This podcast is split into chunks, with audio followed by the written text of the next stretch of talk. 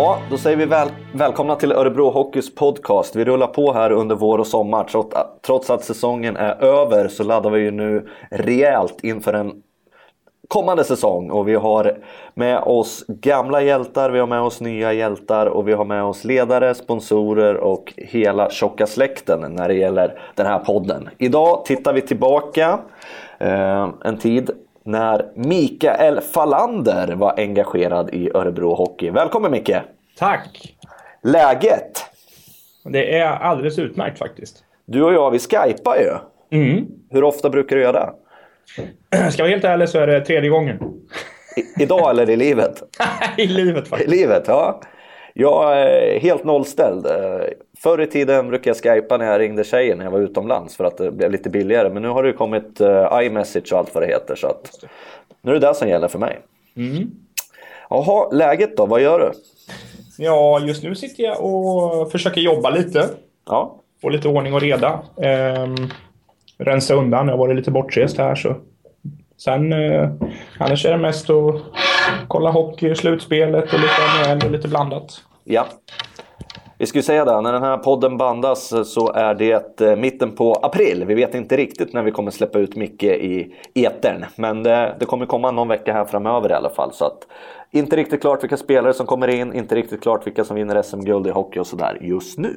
Så är läget. Och eh, ja, Micke, Örebro Hockey, ditt engagemang idag mot vad det har varit, hur ser det ut? Ja, man är fortfarande eh, extrem supporter och huvudsponsor, men jobbar ju inget aktivt längre. Nej. Eh, så att eh, det är både saknad och, eh, och lite skönt, för det var ganska mycket timmar på slutet där som man la ner faktiskt. För de som inte känner dig, berätta lite snabbt din bakgrund kopplat till, till hockeyn i Örebro. Eh, ja, jag kom väl in 2005 tror jag det var.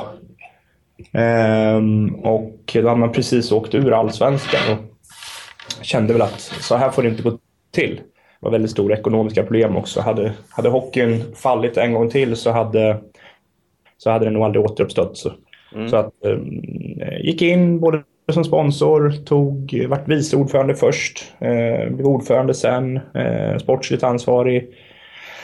Klev av som ordförande när vi gick upp i allsvenskan, klev av som sportsligt ansvarig när vi gick upp i SHL. Och eh, ja, ungefär så. Bra resumé. Bra resumé. och det var ju en, eh, vad ska man säga, när man kan kolla tillbaka. Jag, jag jobbade på Allehanda då, tidningen, och var ju med på stora delar av resan ska jag säga. Eh, när vi jobbade parallellt på olika håll du och jag. Det, när man tittar tillbaka så var det ju en, det var en rolig period och det blåste ju ganska både hårda, snälla vindar men framförallt ganska roliga vindar. För det, det hände ju så otroligt mycket under de där åren. Ja, det gjorde det. Eller hur? Ja, det tycker jag. Eh, både bra och dåligt. Det var ju kämpigt i några år innan vi, innan vi gick upp i Allsvenskan. Sen var det en jäkla resa efter det. Så. Uh, vad är det du gör idag? Vad är din business så att säga för de som inte känner igen dig? Uh, ja, men jag skalar ner. Jag börjar bli gammal nu. Jag har faktiskt fyllt 40 till och med här. sen man la ner alla de här timmarna i hockeyn så, så har det förändrats lite. Både fru och två barn och, och sådär. Så att jag försöker begränsa. Jag hade mm. som mest en 30 bolag som jag var involverad i. Men nu är det främst inom fastighetsutveckling faktiskt. Ett bolag som heter Consent. Där vi egentligen gör ja, hyresrätter, bostadsrätter, vi gör några ishallar här och där, vi gör eh, kontor, något köpcentrum och, och så. Så att, eh, ja, gör fastigheter från första pennsträcket till nyckelfärdigt. Och du sitter i Stockholm? Jajamän. Eh, på plats i Örebro då, under allsvenska premiären när Djurgården mötte ÖSK? Ja, det var jag faktiskt. Ja. Så att du besöker Örebro lite då och då i alla fall? Ja, någon gång i månaden i alla fall blir det. Med ja. kompisar och sen är det ju, ja, under hockeysäsongen så blir det lite här och där. Och även någon gång under, under somrarna och så. Mm. Vad minns du tillbaka på från tiden om man ser eh, det sportsliga? Vi, du, var, du, var ju en, du var ju väldigt delaktig i värvningen av eh, Peter Andersson. Ja, som förde klubben som ansvarig huvudtränare då, från division 1 upp i ja. SHL på kort tid. Ja, verkligen. Hur gick snacket där? Nej, men det var ju många som var förvånade kanske. Vi låg väl tvåa i allettan som det hette och hade en annan tränare som hette Hasse Hansson. Och då, Ja, vi låg tvåa, men det hackade betänkligt. Och allt några som jag hade lärt känna väldigt väl och sa det att det är bra att ligga tvåa, men vi kommer aldrig någonsin kunna gå upp eh, om vi inte gör förändringar.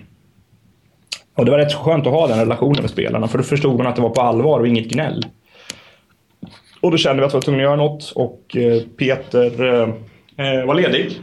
Och eh, frågan gick väl till honom och Mozart att nu får vi får ni visa att ni har lite hjärta här och ta över det här och hjälpa till. Mm. Ungefär så. Jag spelade mm. på känslorna framför allt. Mm. Eh, och fick in dem. Och det var ju fantastiskt för efter det så var det ju autostrada. Jag tror vi förlorade en eller två matcher efter det faktiskt. Och, och så var det där lilla, lilla, lilla knappnålshuvudet upp i allsvenskan. Ja, det var ju det. Och det var väl, ja, det var ju sista matchen när vi gick upp som... Vi låg på samma poäng som Tingsryd, samma målskillnad. De hade gjort ett mål mer än oss. Så vi låg eh, faktiskt tvåa. Det var bara ett enda lag som gick upp på den tiden i Allsvenskan. Så nu avgjorde vi hemma mot Huddinge då. Eh, jag kommer fortfarande... Jag kan spela upp alla målen framför mig faktiskt och få bilder på det. Så. Ser du, Mark ser du Marcus Weinstock på andra sidan också? Vad sa du? Ser du Marcus Weinstock framför dig som då var i Huddinge? Jag ser honom. Om jag inte minns fel så var både Dick Axelsson och Linus Klasen med faktiskt också. det är många som fick, fick känna på just den matchen då. Ja, verkligen. Ja, det var riktigt häftigt. Var det. Det var, eh, jag skulle nog säga att det var en större upplevelse eh, än när vi gick upp i SHL till och med. Mm. Varför då? Nej, men det var... På, på den nivån så är det kanske... SHL är väldigt mycket business. Eh, alla är fullblodsproffs. Du får kanske inte riktigt den där Tycker jag i alla fall. Nu kanske många säger precis tvärt emot. Men jag tycker att man får den där riktiga känslan att man kommer eh, från min position riktigt nära laget, riktigt nära spelarna. Det kunde man göra i division 1 och i Allsvenskan. Mm. Eh, man blev kompis med dem och, och, fick en helt annan relation. Mm. Än i SHL där det är, ja, men det är fullblodsproffs. Och det, det har sin charm det också. Hockeyn är naturligtvis mycket, mycket bättre. Men eh, jag tyckte det var väldigt, väldigt kul att jobba på den nivån. Jag minns den där dagen också när ni gick upp. Du var ganska, vad ska man säga, tagen. Du hade tufft på flera håll då i livet, eller hur? Ja, det var lite... var mycket. Den, den våren var väldigt speciell och det var två goda vänner som hade gått bort. Och, ja, det var mycket på en gång som... Väldigt mycket negativt och då var, var det skönt att få en, en, en positiv, positiv eh, del genom just hockeyn där faktiskt. Och du, du var ju inte dålig på att sätta rubriker heller. Du jobbade ju en hel del med, med ekonomiska morötter till exempel. gillade vi på tidningen att fånga upp. Kommer du ihåg det? Ja, det var en bra... Lagkassan hade alla möjligheter att bli välfylld under de där åren faktiskt. Vad var det för dealar du körde? När var det du kände att nu får jag trycka på den här ekonomiska knappen för att folk ska hitta extra växel? Ja, spelarna var ju så pass professionella så att det var nog inte pengarna som var det roliga. Utan det roliga var att, att vi skapade någonting kring det som gjorde att det blev en extra, extra roligt att arbeta tillsammans. Så, framförallt var det ju derbyna mot eh, Bofors och mot eh, Västerås när vi gick upp i Allsvenskan. Innan dess så kunde det vara lite mot Kumla och, och ja, om det var någon som gjorde något speciellt och sådär. Så, så var, ja, vi hade mycket kul på den tiden faktiskt. Och det blåste ju lite grann kring dig när eh, den här Levi-resan kom på tal också, eller hur? Ja, det stämmer. Berätta, vad var det som hände? Uh, ja, det var ju precis när vi skulle gå upp där så Asplöven då som, uh, som skulle möta Tingsryd i sista omgången hade ju Ja, de gjorde en bragd får man säga. De hade 14 spelare och de, eh, de hade absolut inget att spela för. Men eh, de gav sig fan på att vinna och det gjorde de också. Får man svära i radio? Ja, det här får, eh, det får vi, vi, ska väl säga att det, det är väl inget jätte, jätte uppmuntrande till att svära. Men är man engagerad och inne i det som du är i det här sammanhanget så okej. Okay. Ja, du får lägga pip på det efteråt annars. så kan det bli.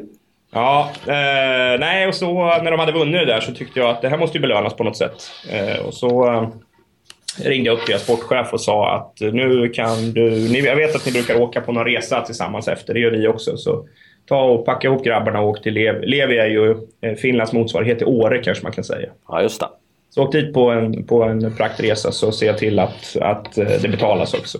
Så det vart eh, glada miner. Det vart det. Och sen, eh, sen dess har jag en ganska bra relation med, med Asplöven faktiskt. Micke, vi ska göra så. Jag ser att vi har pratat här 10 minuter och jag har ju faktiskt glömt bort att göra en faktaruta på dig. Det tillhör ju introduktionen av podden. Mm. Se hur mycket du känner till om dig själv. Är du med? Ålder? 40. Familj. Ja, fru och två barn. Utbildning. Eh, treårig ekonomisk, försäljningsutbildningar, projektledarutbildningar och sen är jag faktiskt utbildad webbdesigner också. Oj! Har du gjort någon webbar? Ja, men det var länge sedan. Det här var på 90-talet, så det var ett tag sedan. Bil. Eh, en Lexus och en Tesla. Klubbar. Örebro Hockey och Djurgården Fotboll. Äter helst. Oj, det mesta tyvärr, men eh, en bra röd köttbit är alltid bra. Och du dricker? Gott rött vin. Ska vi se vad vi har mera i den här. Vi har eh, läser. Eh, ja, Dag Örlund. Det är väl ingen som känner till honom, men det är en favoritförfattare i alla fall. Annars blir det ganska mycket affärstidningar och eh, ja, de mesta tidningar jag kommer åt faktiskt. Lyssna på? Lyssnar alldeles för lite på musik. Och gör jag det någon gång så är det, ja, det är all ätning. Mm. Favoritfilm? Uh, American Psycho. Varför? Jag vet inte, jag tycker den är jätterolig. Det, det är en humor där i den som, eh, som är lite underfundig också, som jag tycker är rolig. Kan du känna igen dig själv? inte det minsta. Nej, vad bra. Grät senast? Förlåt, vad sa du? Grät senast? Eh, när min eh, dotter föddes. Favoritlag? Örebro Hockey. Tesla som bil, intressant hörru. Mm. Elbil? Ja. Berätta lite. Nej, jag tycker det är, det är... Dels är det ju ganska häftigt att den går på el, men sen är det ju faktiskt eh, så att den gör ju 0 till 100 på 2,8 sekunder. Så att den är ganska rolig att köra också. Är det den här S-modellen du har? Ja, precis. Hur kom du på det då? Att nu vill jag gå över på el? Var det ur miljötänk? Nej, jag åkte titta på den ja. eh, och eh, tyckte den var jäkla läcker. Och sen prestandan i den är ju helt den är galen. Det är som att få en hästspark när man, när man trycker på gasen. Jag har eh, lurat mycket kompisar med när de har satt sig i bilen första gången. Man kan få ganska roliga skrik på det. Hörru du, hur laddar du den då? Hur funkar det? Ja, man laddar den hemma faktiskt. Stoppar in en kabel i väggen och en kabel i bilen. Sen laddar den full tank på ja, fyra timmar ungefär. Och du behöver göra det hur ofta? Ah, jag åker nästan bara bil i Stockholm, så jag gör det ungefär en gång i veckan. All right, all right. Jättebra! Vi ska säga det att eh, Örebro Hockeys podcast går att lyssna på på Örebro Hockeys hemsida såklart. Den finns också i podcastappen och i, på Soundcloud. Just nu när vi har rullat igång den här inledningsvis så har vi i alla fall kunnat säga att vi har lyssnare i 107 länder. Så att det känns jätteroligt. Vi hoppas att ni fortsätter att dela och sprida podden i sociala medier. Mikael Falander, sociala medier, det var ju du en en eh, aktiv man på en gång i tiden. Hur ser ditt beroende, höll jag på att säga, hur ser ditt eh, användande av sociala medier ut idag? Jag är tillbaka på Twitter faktiskt. Ja. Jag tog en paus på, på några år. Det var lite mycket där. Eh, Tar man pauser eller lägger man ner när de är så pass långa? Jag vet inte faktiskt. Jag hade kvar 5600 följare när jag återupptog i alla fall. Så, så jag la ner, men kanske inte de som tyckte det var kul att läsa det man skrev. Och nu är du uppe på över 6000. Ja, nu är det någonstans där. Vad, eh, vad diskuterar du? Det är mycket hockey, det är lite fotboll, det är lite bostadsbristen och bostadsbranschen generellt. Så lite det jag kommer att tänka på helt enkelt. Kommer på mig själv med att ha lite väl sarkastisk humor fortfarande ibland. Så man får bita sig i, i tungan, eller bita sig i fingrarna när man skriver. Du var ju stekhet ett tag. Det var ju nästan så att du själv sa att eh jag minns jag pratade med dig att det, nästan var ett beroende, eller hur? Att du trycker ja, sig på sociala medier. Hur, hur, hur kommer du ihåg tiden? Nej, men det, blev, det, det, var mycket. Jag hade, eh, jag hade ganska...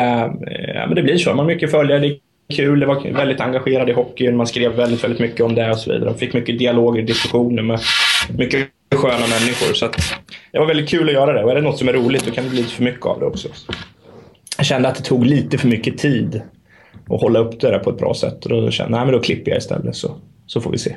Men när du hade uppehåll då, eftersom du är en sån typ av person, du måste ju ha sneglat mot de där att här ligger det 5000 och skvalpar och de får ingenting av mig längre. Nej, det gjorde jag faktiskt inte. Gjorde du inte det? Jag är ganska mätt då. Jag hade mycket annat att ta hand om också. Jag brukar ju ha en förmåga att eh, ska vi säga, överskatta lite hur många timmar det finns på dygnet. Jag vet att jag var på dig och frågade där, för du, du, du försvann ju lite från, från radarn, den mediala radarn. Och då sa du att äh, nu ska jag koncentrera mig på att vara en bra pappa istället. Mm, precis. Klarade du det tycker du? Ja, det tycker jag faktiskt jag gjorde. Och ja. jag fortfarande. Det gäller att hitta en balans i livet. Jag jobbar mycket, mycket, mycket mindre idag. Så att jag har mer tid åt, eh, mer tid åt familj och vänner och, och ja, sånt som också är viktigt och inte bara arbeta. Jag var väl något av en arbetsnarkoman när jag var lite yngre faktiskt. Mm. Och du hade ju, vad ska man säga, du, du gjorde ju uppmärksammade saker även med, med spelartruppen. Jag tänker på Trevor Kidd till exempel, gamla NHL-målvakten som, ja. som dök upp i Örebro Hockey som en bomb. Mm. Hur, kunde ni, hur kunde vi värva honom? ja, var det ett PR-trick eller vad, vad, Nej, vad var det för något? Var det. Nej, men han, man eh, hade byggt upp ett, någon form av agentnätverk där och sa att vi vill ha det bästa ni kan få under lockouten. Och vi satsade ganska hårt på att gå tillbaka till, eh, till allsvenskan också. Eh, direkt. Så eh, till slut dök han upp på radarn där. Och, och, han ville spela hockey. Och så tyckte han om det han fick höra, att vi verkligen, verkligen ville ha honom på plats och så vidare. Och så. så att eh, han var ju inte direkt beroende av pengar. Han hade tjänat ganska bra där under rätt många år. Så ja, på något sätt så tände han till och kom över i alla fall och spelade. Och hur gick diskussionen då? Var det du som förde den då eller? Ja, det var det. Trodde du att det var sant? ja, knappt. Det är inte varje dag man får hit en NHL-målvakt som, som har varit så pass bra som han faktiskt var också i NHL. Det är mm. många som glömmer det, men han var ju riktigt, riktigt bra eh, åren innan han kom till oss. Då. Han är ju väldigt starkt förknippat med Calgary Flames då. Ja, precis. Och eh, det var 2004, 2005 om jag kommer ihåg mina år som den säsongen som han dök upp i HC Örebro. Mm. Ja Micke, vilka av de eh, spelare som har värvats har varit de som eh, har satt sig närmast hjärtat för då? Jag tänker på, vi har ju haft Gordy Dwyer som en karaktärsspelare men även en sån superprofil som Conny Strömberg. Mm. Hur ser din lista ut när du blundar och skrattar stolt över de värvningar ja. som du har varit inblandad i? Nej, det är jag faktiskt mest stolt över att man lyckas med. Att vi kunde behålla Henrik Lövdahl i alla år.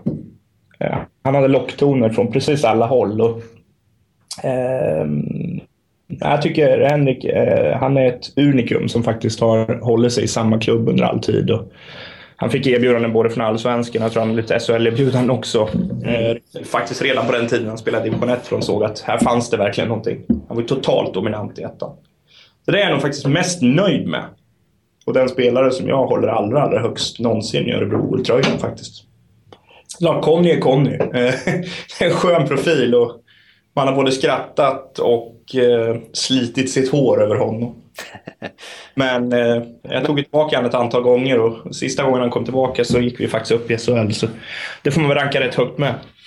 Men sen Gordon Dwyer är en fantastisk person som jag fortfarande har kontakt med också. Som, som jag tycker Ja, nej, men han hade ett väldigt, väldigt stort hockeyhjärta och, och brann och ville verkligen någonting. Mm. Sen kan man räkna upp hur många som helst egentligen under den här tiden. Som, men det kanske är de tre som har satt sig lite på näthinnan för att de står för någonting som, eh, som, som jag tycker har gett väldigt, väldigt mycket för Örebro-hockeyn också. Gårdi kom tillbaka och han, han hade kunnat plocka pengar någon annanstans, men han kom tillbaka och ville göra jobbet klart som han sa i, när vi var i division 1. Och det, det är inte så många spelare med hans meriter som kanske hade gjort så. Och idag är han eh, KHL-coach i Zagreb. Ja, det är han. Han har haft en bra... Han var ju även eh, assisterande för Team Canada också. Så att, och sen har han ju eh, haft juniorlag som han har lyckats väldigt bra med. Så han, han har gått, fått en bra eh, träningsutbildning faktiskt. Så nu... Det är inte alla som, spelar, som är tränare i KHL heller. Henrik Lövdahl då, dina eh, Marcus Weinstock och Johan Wiklander är också bekanta spelare för dig. Klarar de att axla det kulturella arvet vidare från Örebroan, Mr Örebro Henrik Lövdahl? Jag, jag tror inte någon riktigt kan kan axla Lövdals mantel som ikon. Det tror jag inte går riktigt. Är det oförskämt att ens eh, erbjuda folk eller ta för givet att folk ska ta den? Nej, både Weinstock och Wiklander har ju varit stöttepelare under alla år också och varit extremt viktiga för klubben. Så Men det är ändå någonting när man börjar ta sina första skär i Örebro och avslutar sina sista skär i, i SHL när man var kapten i åtta år. Det, det, går liksom inte att flytta på. Jag vet ingen sån spelare som, i modern tid som faktiskt har gjort det han har gjort. Så. Men det är otroligt. Jag är jätte, jätteglad att de är kvar. Eh, både Weinstock och, och Wiklander. För de, de eh, tillför något. Det är väl egentligen de, bland de allra sista som är kvar sedan vi gjorde den här riktiga resan. Jag skulle tycka det var jättetråkigt om de inte hade fått vara kvar. Så att, eh, jag är jätteglad över det faktiskt. Jag såg att du uttryckte dina sympatier på Twitter när, när det blev klart med förlängningen här. Ja, men det är viktigt. Det handlar om, det är ett arv och det, det handlar om, som jag jag sa, det kanske är lite för mycket business inom, eh, inom den absoluta elithockeyn. Jag tycker att man, måste, man får aldrig glömma det här. Vilka som har varit med på resan och vilka som faktiskt har varit viktiga och är viktiga. Sen har vi fortfarande väldigt bra hockeyspelare så jag tycker definitivt de ska ha en plats. Du var ju väldigt mån om att, vad ska man säga, du var, eller, du var ju väldigt engagerad själv i hockeyn, i den rollen som, eh, som ordförande. Mm. Kunde du känna att det blev för mycket ibland? Det tog för mycket tid. Um, I och med att jag alltid har jobbat med mina egna bolag och haft massor med andra engagemang också. Så det är klart att när det börjar gå uppåt 40-50 timmar ideellt arbete då blir det ganska tungt att kombinera det med allting annat. Så det var lite jobbigt eh, tidsmässigt. Annars var det nästan bara roligt. Det var inte så kul när man blev utslagen i, i playoff i ettan för tredje, fjärde gången. Då var det inte så jäkla roligt, men det var att resa på sig och kavla upp ärmarna. Vi hade ju satt upp för att vi skulle och då var det vår förbannade skyldighet att ta oss dit också. Hur skulle du säga att relationen mellan, eh, ni var ju tajt gäng, du, Peter Andersson och Mozart. Hur, hur funkar er relation? Den trion? Nej, men det var ju fantastiskt bra. Eh, jag eh, eh, var ju den administrativa som också jagade upp vilka spelare som kunde finnas och skötte alla förhandlingar och så vidare. Och Peter och Mozart stod ju för hockeykunskapen givetvis. Så, så byggde vi det där tillsammans. Det var jäkla roligt var det, för man lärde sig otroligt mycket av dem båda två. Sen är Mozart är ju... Ja, jag vet väl ingen som är så omtyckt som Mozart i hela hockey-Sverige heller faktiskt. Så det, det är ju jättekul att jobba nära en, en sån person. Mm. Peter med sitt sitt engagemang och hur han brann, det tyckte jag om också. Jag tycker det är viktigt att, att man faktiskt brinner när man är, är tränare. Och det, jag tror det är det sättet man får med sig moderna hockeyspelare också. Att de ser att man slåss för något tillsammans. Hur är svart ögonen, då var det bara att gå ut ur rummet. För det, då var det ingen bra idé att säga ifrån tror jag. Jag tänkte säga det, han slog på den där blicken. Då, då var det allvar helt plötsligt. Ja, Fy fasen, det är de svartaste ögonen jag har sett faktiskt. jag kommer ihåg en gång, jag tror vi var i Karlskoga när, när du skulle in i omklädningsrummet, kommer du ihåg det? Efter en match, du var, du var speedad där helt. Nej. Nej. Med risk för att försäga mig nu, men då öppnade Peter dörren och, och spände ögonen i det och då var det bara att stänga till dörren i alla fall. Då var det inte läge att få in en ordförande som skulle in och, och skrika. Nej, så är det. Så är det. Men eh, en liten organisation, det har ju hänt ganska mycket sen, eh, sen den här tiden. Mozart är ju kvar i klubben som teammanager. Peter är headcoach i Malmö och du mm. är inte involverad längre på det här sättet. Nej. Har ni någon kontakt idag ni tre? Ja, absolut, det har vi. Inte så ofta som vi kanske skulle vilja, men det blir lite när man är utspridd och sådär. Men Peter hade jag kontakt med så sent som förra veckan och Mozart för ja, någon månad sedan. Sådär. Just det, just det. Men ni har inte slagit ihop några grillfester hemma, i, hemma hos Mozart? Jag väntar fortfarande på inbjudan. Så Mozart, när du hör det här så verkar min, uh, min inbjudan verkar ha försvunnit i posten. Så får skicka en ny.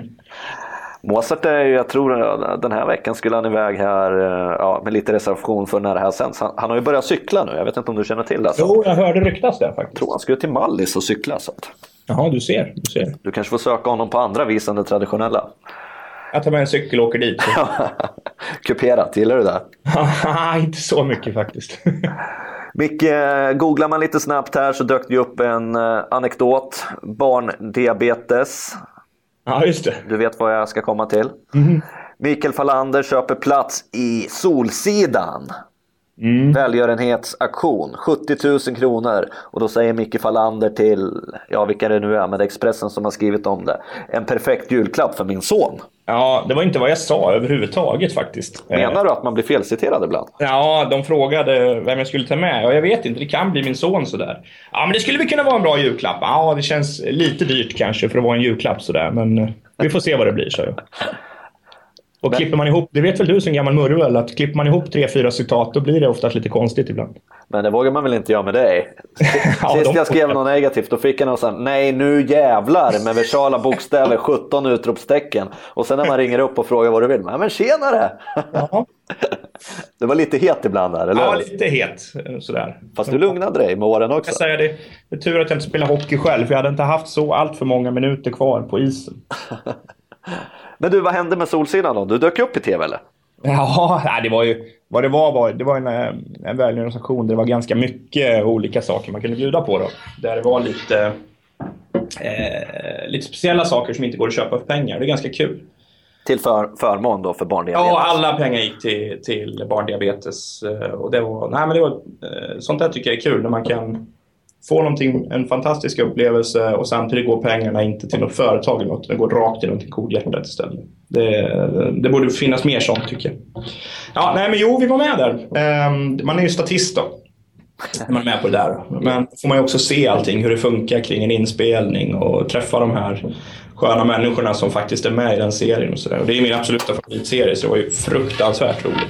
Var det Felix Herngren och Dorsin som kom fram till det där? Och... Ja, och sen eh, även Reborg var med och, och så vidare. Så, ja, hela, hela gänget. Det, var, det var fruktansvärt kul faktiskt. och vad gör du för något då? I... Är det ett avsnitt du är med i? Ja, ett avsnitt. Nej, vad gör jag? Jag sitter och äter och jag spelar pingis och jag uh, spelar lite biljard och ja, lite blandat i bakgrunden. Så där. Så jag tror inte det var så många som såg att jag var med faktiskt. Och själv då? Åkte du hem och kollade på det sen? Det var ganska långt mellan inspelningen när det var faktiskt. Men jag såg programmet så jag dök upp på några ställen. Och då haglade smsen från vänner? Ja, det var en del som, som såg det som man känner lite bättre sådär. Så. Det, var, det var ganska kul faktiskt. Vad sa de hemma då? Tyckte de du gjorde ett bra jobb? Ja, jag hade ingen replik så att, nej, jag tror jag var rätt bra på att stå still faktiskt. Det var jag. Det var silencio stampa där. Mm, lite så. Du, Pontus Gustafsson är ju general manager här i Örebro och driver på den här klubben framåt, framåt, framåt. Mm. En man som du tog in va? Ja, precis. Berätta lite. Nej, men Pontus har ju... Nu känner ju... Eh, många känner ju kanske till honom bara som Hockey-Pontus, men han är en otroligt skicklig företagsledare också. Eh, var ju faktiskt... Eh, jag tror han var tillförordnad VD på Aftonbladet. Han, han var väl den som köpte Blocket och utvecklade det till vad det var på den tiden. Och Så att han har gjort otroligt mycket bra saker som företagsledare också. Det är därför han fungerar så bra i den här rollen. Mm. Eh, och jag tror att Och honom ville du ha in? Ja, definitivt. Han är ju överkvalificerad för att vara egentligen klubb, klubbdirektör och GM i ett, i ett uh, SHL-lag. Men eh, han brann för det. Tog väl ner sin lön 75 procent för att kunna ta jobbet och har gjort ett jättebra jobb givetvis. Då. Eh, omsättningsmässigt så går det inte ens att jämföra med den tiden man låg i Allsvenskan. Nej. Eh, nej, han har gjort ett eh, superjobb tycker jag. Eh, det är, klubben står på starka ben och bra ekonomi och allt sånt där. För egen del då, hur kommer du följa nästa säsong tror du? Nej, men det blir ju några matcher på plats när man kan och sen är det ju givet på, på TVn då. Det är så smidigt idag för man kan faktiskt se precis allting. Bara genom att klicka på en app på, på TVn. Så det, känns, det känns som man kan få ut det bästa även fast man bor 20 mil bort från arenan. Sen är det inte långt till Hovet heller, när, när Djurgården möter Örebro på Det hemmais. brukar jag inte vilja titta på. Det blir bara jättejobbigt tycker jag. Eh, Hur kommer det sig förresten att, att det blev just Örebro Hockey för dig? För du, du är ju en Kumla-kille i grund och botten. Ja, det är det. Ja, nej men jag, jag har alltid hållit på Örebro i hockey. Det var ju lite den tiden man växte. Jag är född 75 så att 80-talet och ja, framförallt slutet på 80-talet var det väldigt mycket att man gick på Örebro. Eh, istället för att gå på Kumla som var på en annan nivå naturligtvis. Då. Och så ja, det byggdes ett, ett Örebrohjärta Örebro-hjärta där redan från början. Sen hamnade jag ifrån det där ett tag men sen kom man in i det igen riktigt ordentligt och då blommade det upp igen och man blev eh, nästan fanatisk istället faktiskt. Vad sa dina polare då i, i Kumla? Tyck, höll de också på Örebro eller var det mera så här, Ja, några gjorde ju det, men det var ju väldigt mycket Kumla sådär. Så det, men det, det går ju inte att jämföra riktigt. Nu var det väl något år som de var i Allsvenskan och Örebro var i division 1, men annars har Örebro alltid varit lite storebror faktiskt. Och känslan då, då när, när, när vi tog steget upp i SHL och du är helt magiskt glad. Ja, det var det ju absolut. Nej, men det var ju så galet för att det, vi var ju vi var ju inte många millimeter från att missa överhuvudtaget att få spela förkvalserien där. Det var ju vi var ju tvungna att slå Djurgården på Hovet samtidigt som eh, Bofors var tvungna att förlora mot Oskarshamn. Då. Så att, eh, nej, det var ju nästan surrealistiskt. Jag var på plats där i Ängelholm också när det hände. Så. Kommer du, ihåg, kommer du ihåg hur du mådde när du var där nere på isen? Du var i någon form av eh, nirvana-tillstånd? Ja, man man hamnar, det blir ju jättekonstigt för att man fattar ju inte riktigt att det har hänt eftersom man hade inte varit sådär. Året innan vann vi väl hela allsvenskan och det här året hade det bara hackat allting. Och sen vände det väl där efter 40 matcher och efter det tror jag, jag vet inte om vi förlorade kanske en eller två matcher bara igen där då. Så att, nej, man, hade, man fattar nog inte riktigt vad som hände och då är det lite svårt att ta in när det blir sånt där ögonblick där alla runt omkring är helt euforiska också. Vilke... Var, nej, konstig och häftig upplevelse. Och sen vart den ju bara... Ja, då var det ju ett rus naturligtvis, men sen blev det ju... Ja, man gick ju på mål en vecka därefteråt också faktiskt. Om du, om du jämför festerna, alltså festerna efter avancemanget upp i Allsvenskan jämfört med det uppe i SHL. Vilke, ja. Vilken fest var bäst? Ja, men de brukar säga att man är bäst på hemmaplan. Va? Så att... Ehm, eh, jag skulle säga att festen direkt efter vi gick upp i Allsvenskan, där, där, eh, den var bra. Eh, den var så bra så att du nästan får fråga Jonas Almqvist hur bra han tyckte den var. Sådär. När de kom och, och knackade och tyckte att vi skulle stänga igen den klockan fem på morgonen. Hemma i hans lägenhet. Då var vi 30 personer i hans lägenhet. Så det var... Då tar man inte hänsyn till att man precis har gått upp i Allsvenskan i ishockey? Nej, jag tyckte, jag förstod ingenting när, när de ville stänga ner det där. Det var, klockan var ju bara fem. Men, eh, men den andra var jättebra den också. Vilka andra tycker du att vi ska bjuda in här? Vi brukar ju fråga våra gäster som är med vilka som skulle kunna bidra med lite sköna anekdoter. Mm. Det, det, finns ju inga krav egentligen. Utan vi möter alla typer av människor här i studion som har haft eller har en koppling till Örebro Hockey. Just det. Ja, det vore jättekul om Gordon Dwyer fick säga ur sitt perspektiv. Som gammal NHL-spelare, hur, hur såg han egentligen på att komma till ettan och göra, göra den resan tillsammans med oss? Det måste, lite skillnad är att gå från, eh, från NHL till att åka buss till Munkfors och spela hockey. Det tror jag i alla fall. Att, det skulle vara intressant att lyssna på honom. Går det given. Han skickade ju en video, eller han skickade en skriftlig hälsning till laget inför slutspelet här. Så att eh, vi har ju kontaktuppgifterna till honom i alla fall. Ja, ja det skulle vara kul. Vad är det du gör Micke? Man, vi har ju hört här under Skype-samtalet att, eh, att det rasslar lite i bordet då och då. Gör det där? Jag vet ja. att det ringer lite grann på telefonen, men, men jag har den på ljudlös här så jag svarar inte, jag lovar. Du har inte varit inne på toa i alla fall medan vi har pratat? Nej, det lovar jag också att jag inte har varit. Nej. Nej, det finns ju så mycket... Eh, det finns så många människor man skulle vilja faktiskt ha med sig. Speciellt från division 1 och allsvenska tiden. Det skulle vara kul att höra deras syn på saker och ting.